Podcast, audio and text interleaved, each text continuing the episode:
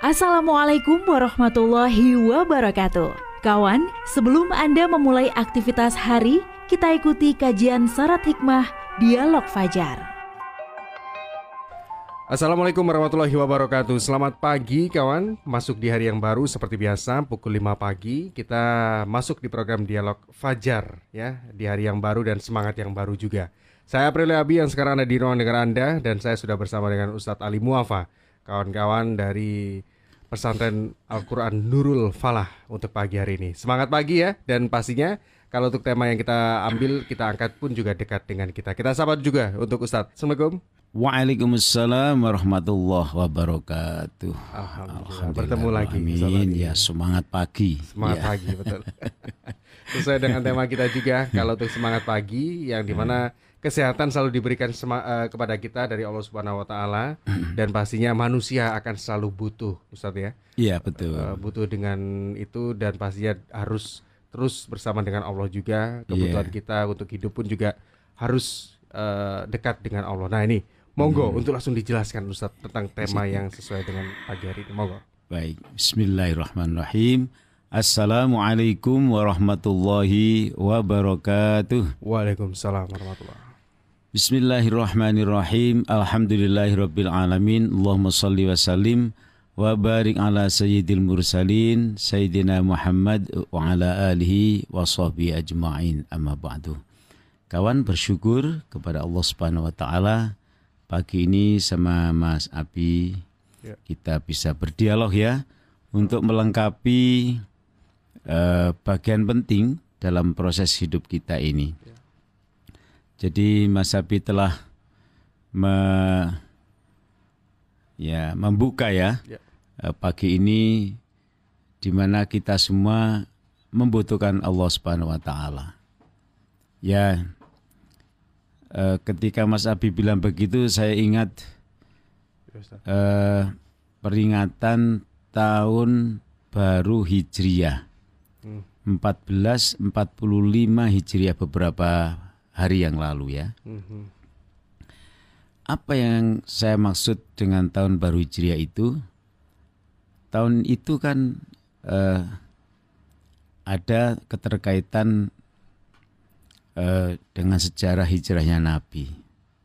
Nah, saya bicara prosesnya bahwa Rasulullah itu terjepit ya pada waktu itu uh, tak ada yang bisa menolong keselamatan beliau dan secara rasional tidak mungkin beliau bisa selamat ya. Tapi kemudian eh, dari seluruh arah kepungan Rasul di dalam kediaman beliau itu dari seluruh arah yang dikepung itu ternyata beliau bisa keluar dari rumah kediaman dengan selamat. Sebutlah eh, siaga satu ya, Mas Abi ya kalau sudah senjata ya, begini itu ya. Gitu. Itu siaga satu ya namanya. Ya, Seluruh pasukan perang itu telah menjadi pagar rumah kediaman bagi dan Nabi Shallallahu Alaihi Wasallam. Sekali lagi secara rasio kalau beliau keluar dari rumah, der selesai sudah ya, wafatlah Itulah andalan Rasulullah. Inna allaha ma'ana. Allah itu bersama kita. Tak satu pun makhluk dapat menolong Rasulullah, kekasih Allah yang sangat dekat dengan Allah. Kecuali Allah subhanahu wa ta'ala. Ya. Dan sekian sebutlah dengan bahasa kita sekarang ribuan pasukan yang mengepung Nabi itu. Ketika beliau keluar dari kediamannya, mereka tidak ada yang bisa melihat. Saya redaksikan kawan, matanya mereka terpejam, tangannya mereka lunglai, dan seterusnya. Mungkin hati dan pikiran mereka juga mati saat itu. Ya, mungkin telinga mereka juga ikut tidur detik itu. Sehingga Rasulullah dikawal oleh malaikat bisa keluar dari kediamannya dengan redaksi yang menarik innallaha ma'ana. Allah itu selalu bersama kita. Kalau sudah begini kawan benar apa yang dikatakan Mas Abi tadi tak ada satupun manusia kecuali butuh kepada Allah Subhanahu wa taala saya bilang Mas Abi tidak hanya manusia ya, ya. seluruh makhluk, makhluk butuh pada Allah Subhanahu wa taala.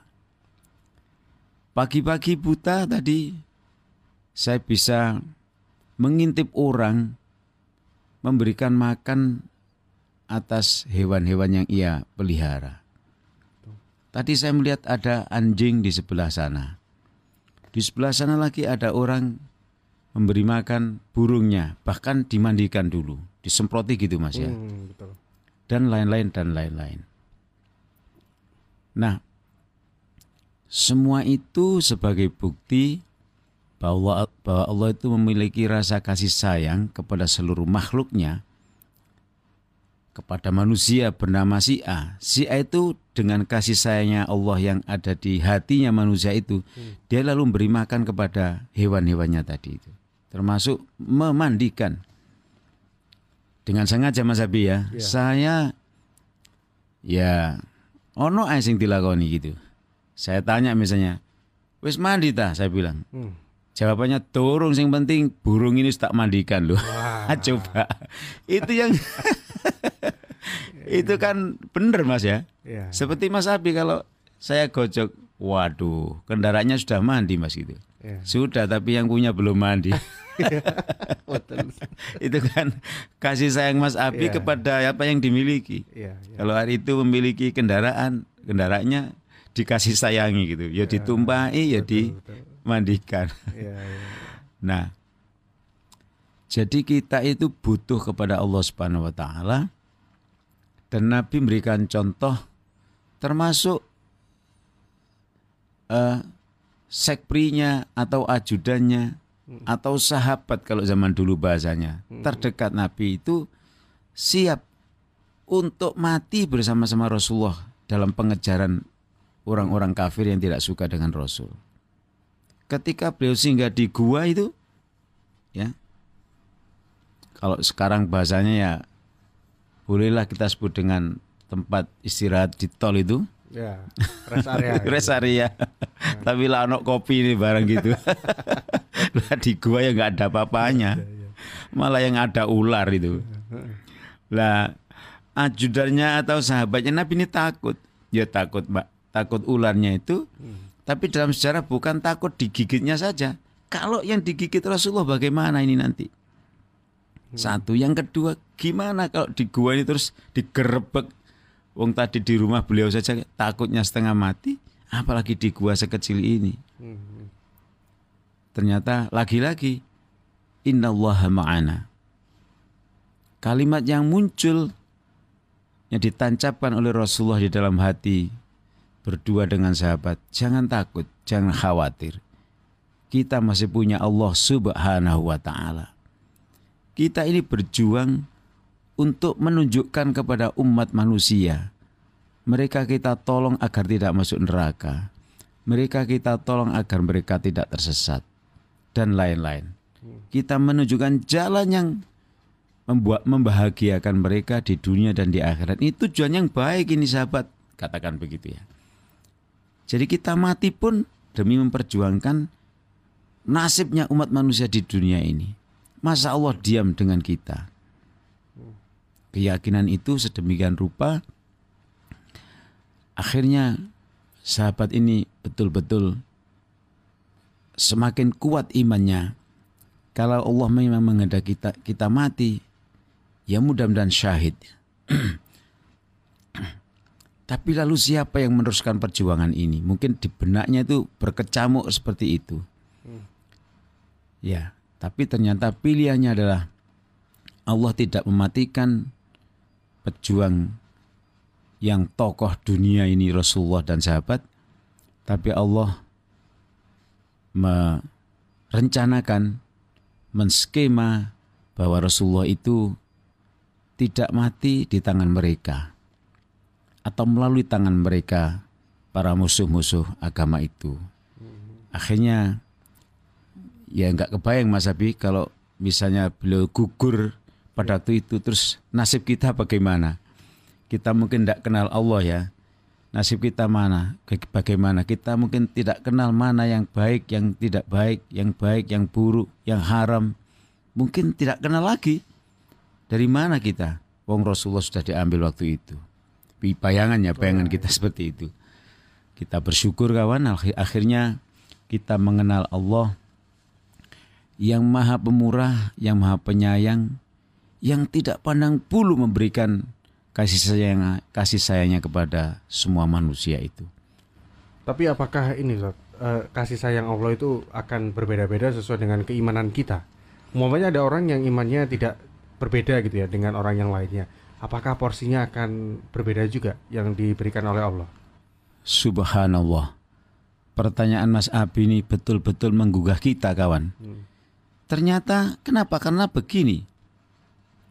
Ternyata Allah itu bahkan memberikan materi dunia ini yang jauh di atas materinya orang-orang yang beriman. Dan Allah berpesan, kalian jangan iri begitu ya kalau saya redaksikan bebas ya. ya. Kalian itu selain orang yang kalian tuh orang yang beriman maksudnya. Kalian tidak usah iri, tidak usah cemburu bahwa orang-orang yang tidak beriman itu juga saya kasih makan bahkan lebih banyak makannya. Saya kasih uang begitu ya. ya. Lebih banyak uangnya daripada kalian. Tidak usah kalian iri. iri. Ini redaksi saya ya. mudahkan seperti itu ya. Tujuannya Allah agar mereka ingat bahwa ini loh saya dikasih harta sedemikian banyak oleh Allah maunya begitu Allah itu ya jadi Allah mengajak mereka yang belum beriman tuh mengajak untuk masuk Islam untuk menyembah Allah dengan diperbanyak dunianya itu. Dari sini Mas Adi Mas Abi terjawab sudah bahwa Allah tidak pandang bulu ya. Dikasih dunia bahkan orang non Islam tadi itu yang belum beriman juga dikasih bahkan lebih dari kita kita ini harapannya apa? Itu membuat hatinya itu terbuka. Loh ternyata Allah itu tidak pandang bulu ya memberikan makan memberikan pekerjaan memberikan apa itu kepada semua manusia dan Allah berjanji itu dalam Al-Quran siapa pun akan dikasih makan tepat Mas Abi bilang tadi itu bahwa kita memang butuh kepadanya. Butuh kepada Allah. Itulah sebabnya setiap kita akan menikmati makanan apa pun, Selalu bahkan ingat. setetes air pun kita menyebut asma Allah. Allah Dan setelah itu, setelah minum, setelah makan, setelah kita pergi dengan selamat, setelah bisa mendengarkan dialog fajar dengan lancar, mhm. bahkan hatinya senang, kita juga bersyukur membaca asma Allah. Alhamdulillah pagi ini saya ya mendengar suaranya kawan-kawan dialog fajar. Mungkin ada di antara kawan-kawan yang mendapat informasi yang baru dan lain-lain karena petunjuk Allah melalui berbagai macam. Hmm. Mungkin juga melalui dialog fajar ini, mungkin mudah-mudahan ya, amin ya. Amin, amin, amin. Nah, seperti itu kawan. Jadi Allah itu menunjukkan maha bijaksananya, maha adilnya, maha pengasihnya itu kepada siapa saja. Dikasih makan semua. Kita hmm. dikasih makan, mereka dikasih makan. Ya. Lah kalau enggak, oh bagaimana kondisi dunia ini? Bahkan orang-orang mukmin itu disebutkan dalam Al-Qur'an dikasih ujian. Dikasih ujian. Ujiannya itu ada dua ujian menjadi orang yang melarat, miskin, yeah. dan ujian menjadi orang yang sangat kaya. Hmm. Apakah dengan melarat atau yang kaya itu dia masih tetap berterima kasih pada Allah? Ujiannya seperti itu. Bagi orang yang kaya berterima kasih pada Allah, ya wajar. Tapi bagi orang yang melarat berterima kasih pada Allah ini hmm. kan tidak gampang ya. Betul. Jadi kalau dipikir seperti itu, tapi Allah memberikan rizki kepada orang yang dua-duanya agar mereka selalu bersyukur. Nah, maka kawan setiap saat kita akan dituntun oleh Rasulullah, dituntun oleh Allah untuk selalu ingat kepadanya.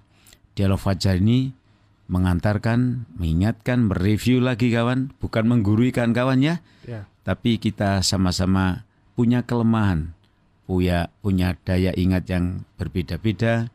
Bisa-bisa ketika kita sibuk lalu lupa dengan Allah. Bisa-bisa ya. Bisa, bisa. Bisa-bisa kita selalu ingat pada Allah. Maka dialog fajar ini mudah-mudahan mengingatkan kepada kita bahwa Allah itu tempat dan pusat kita bergantung. Kita selalu butuh kepada Allah Subhanahu wa taala. Mudah-mudahan dialog fajar ini mendapat ridho Allah Subhanahu wa taala. Amin ya rabbal alamin. Amin. Itu dia kawan ya. Manusia bukan siapa-siapa tanpa bantuan Allah. Sehingga perlu kita untuk tingkatkan kembali keimanan. Termasuk untuk eh, koreksi untuk saya juga. Saya Aprilia Abi bersama dengan Ustadz Ali Muafa. Kawan-kawan dari pesantren Al-Quran Nurul Falah juga pamit kawan pagi hari ini. Terima kasih. Selamat beraktivitas. Assalamualaikum warahmatullahi wabarakatuh. Waalaikumsalam warahmatullahi wabarakatuh.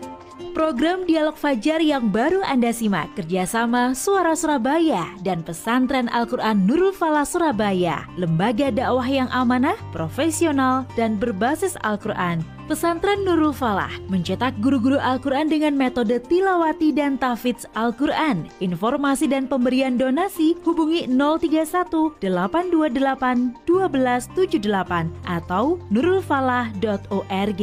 Wassalamualaikum warahmatullahi wabarakatuh.